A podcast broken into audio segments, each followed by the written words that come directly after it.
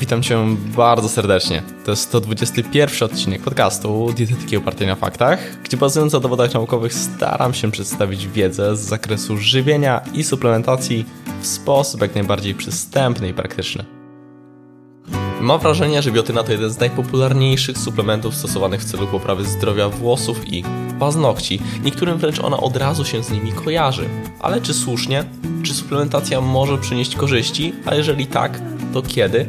Co wręcz trzeba wiedzieć o biotynie oraz co z punktu widzenia żywieniowego jest kluczowe dla włosów i paznokci? O tym w dzisiejszym odcinku. Zapraszam do materiału.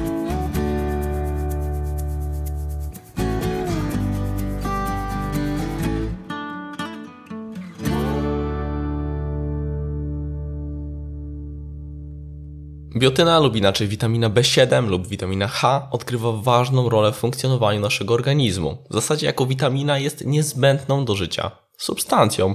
Jednym z objawów jej niedoboru jest faktycznie wypadanie włosów czy łamliwość i kruchość paznokci, jednak ogólnie objawy są mocno niespecyficzne. Obejmują też m.in. zmęczenie, wzmożoną senność, parestezję czy bóle mięśniowe, ale w porównaniu do wielu innych niezbędnych składników odżywczych, jej niedobory zdarzają się bardzo rzadko. Biotyna bardzo powszechnie występuje w żywności, zarówno pochodzenia odzwierzęcego, jak i roślinnego. Poziom wystarczającego spożycia biotyny dla dorosłych ludzi wynosi trzydzieści mikrogramów na dobę, tymczasem w przeciętnej diecie znajdziemy jej znacznie więcej. Ponadto nasze bakterie jelitowe w jelicie grubym wytwarzają biotynę. Jej wchłanialność tam jest niewielka, ale aspekt warty zaznaczenia. Niedobory biotyny mogą wystąpić w rzadkich sytuacjach, na przykład w związku ze spożywaniem dużej ilości surowego lub niedogotowanego białka jaja kurzego, w którym obecna jest awidyna. Awidyna może wiązać po prostu biotynę. Po drugie, w związku z przebiegiem nieswoistego zapalenia jelit przy niedożywieniu lub u pacjentów długotrwale żywionych pozajelitowo. Może wystąpić też w związku z interakcjami z lekami przeciwdrgawkowymi, np. kwasem walproinowym. Ich długotrwałe przyjmowanie może przyczynić się do występowania niedoboru. No i w związku z wrodzonym niedoborem biotyny. To zdarza się niezwykle rzadko, ale się zdarza. Wspomina się również czasami o nadmiernym spożywaniu alkoholu oraz o długotrwałej antybiotykoterapii, jako takich elementach, które mogą rzutować na m.in. wchłanialność czy wspomnianą wcześniej produkcję biotyny przez bakterie jelitowe. No dobra, ale potencjalnie mimo dostarczania wystarczających ilości z dietą, może i dodatkowa wyższa podaż przyniesie dodatkowe korzyści. No niestety nie wydaje się. Opublikowano już w tej tematyce sporo badań, mamy nawet ich metaanalizy, ale zdecydowana większość badała osoby ze stwierdzonym niedoborem biotyny, wrodzonym lub na przykład po stosowaniu kwasu walproinowego. Wówczas suplementacja przynosiła korzyści, jednak w przypadku osób bez niedoborów danych jest znacznie mniej i nie wydaje się, by dodatkowa jej podaż miała sens. Nawet zacytuję tu fragment abstraktu jednej z prac w tej tematyce. Ze względu na brak dowodów klinicznych nie zaleca się rutynowego stosowania jej w celu poprawy ilości lub jakości włosów. Społeczne zauroczenie suplementacją biotyną jest nie tylko propagowane z przepychem w mediach, ale jej popularność jest istotnie nieproporcjonalna do niewystarczających dowodów klinicznych potwierdzających jej skuteczność w poprawie stanu włosów. Innymi słowy, suplementy zawierające biotynę są modne, choć nie ma ku temu rzeczywistego powodu. Koniec cytatu. Więc mimo ogromnej popularności brakuje dowodów, które popierałyby jej suplementację przy wypadaniu włosów. Co ważne, nie ma dowodów na negatywne skutki związane z nadmiernym spożyciem biotyny.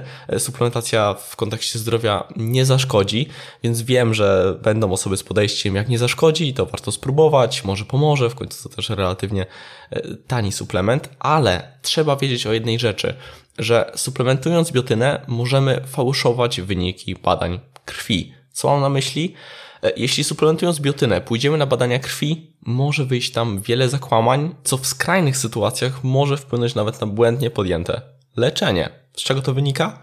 Do oznaczania wielu związków w płynach fizjologicznych, np. hormonów tarczycy, witaminy D, testosteronu, progesteronu, estrogenów, L H, F S H, a także niektórych markerów nowotworowych wykorzystywane są testy immunologiczne.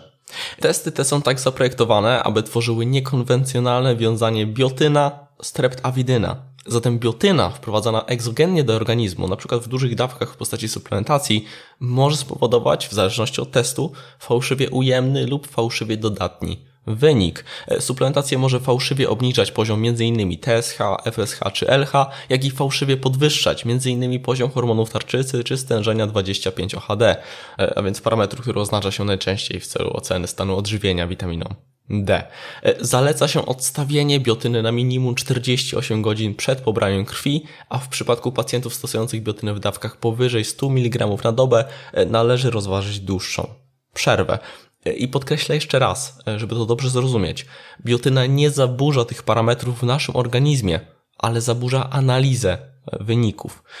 Szkoda więc kasy po prostu na błędne wyniki. Jeżeli ktoś już suplementuje, trzeba zrobić przerwę. Okej, okay, ale jeśli nie biotyna, to czy coś żywieniowego może mieć znaczenie dla włosów i paznokci? Oczywiście, że może i paradoksalnie to częściej może być rzeczywista przyczyna, na przykład niedobory żelaza. Jeżeli poziom na przykład ferrytyny, czyli takiego wskaźnika stanu odżywienia żelazem w naszym organizmie, jest w dolnym zakresie wartości referencyjnych albo tym bardziej poniżej tych wartości, to może być element przyczyniający się do problemów z włosami czy paznokciami.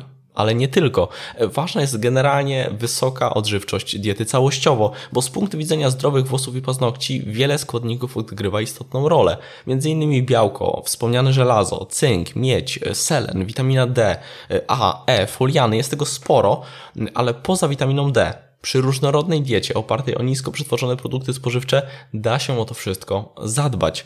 Ze swojej praktyki zwróciłbym tylko jeszcze uwagę na diety półgłodówkowe i skrajnie niskoenergetyczne. Tam jest bardzo łatwo o niedobory i to może rzutować niestety na stan włosów i paznokci, szczególnie jeżeli ktoś przez długi czas stosuje takie diety. Wtedy ryzyko właśnie związane ze stanem włosów i paznokci i w związku z niedoborami pokarmowymi może występować.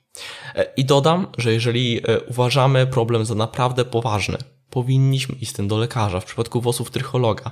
Różne samodzielne próby, na przykład właśnie suplementacji biotyną, grożą zaniedbaniem lub opóźnieniem wprowadzenia odpowiedniego środka zaradczego w konkretnym przypadku. Podsumowując, przy różnorodnej diecie z dostarczeniem odpowiedniej ilości biotyny problemów najczęściej nie ma, więc i suplementacja wydaje się niepotrzebna. Jeżeli ktoś nie ma niedoborów, nie wydaje się, by suplementacja przyniosła korzyści. I o ile wysokie dawki biotyny same w sobie nie są szkodliwe, to mogą wpływać na wyniki badań laboratoryjnych i trzeba o tym wiedzieć. Liczę, że ten krótki odcinek okazał się wartościowy. To już tyle ode mnie. Do zobaczenia, do usłyszenia już niebawem. Hej!